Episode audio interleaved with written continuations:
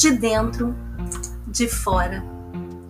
De hoje em diante é permitido sentir saudade de quem foi embora, raiva de palavras ferinas, alegria de estar vivendo agora, tristeza por ter perdido a hora. Porque sentir é estar vivo.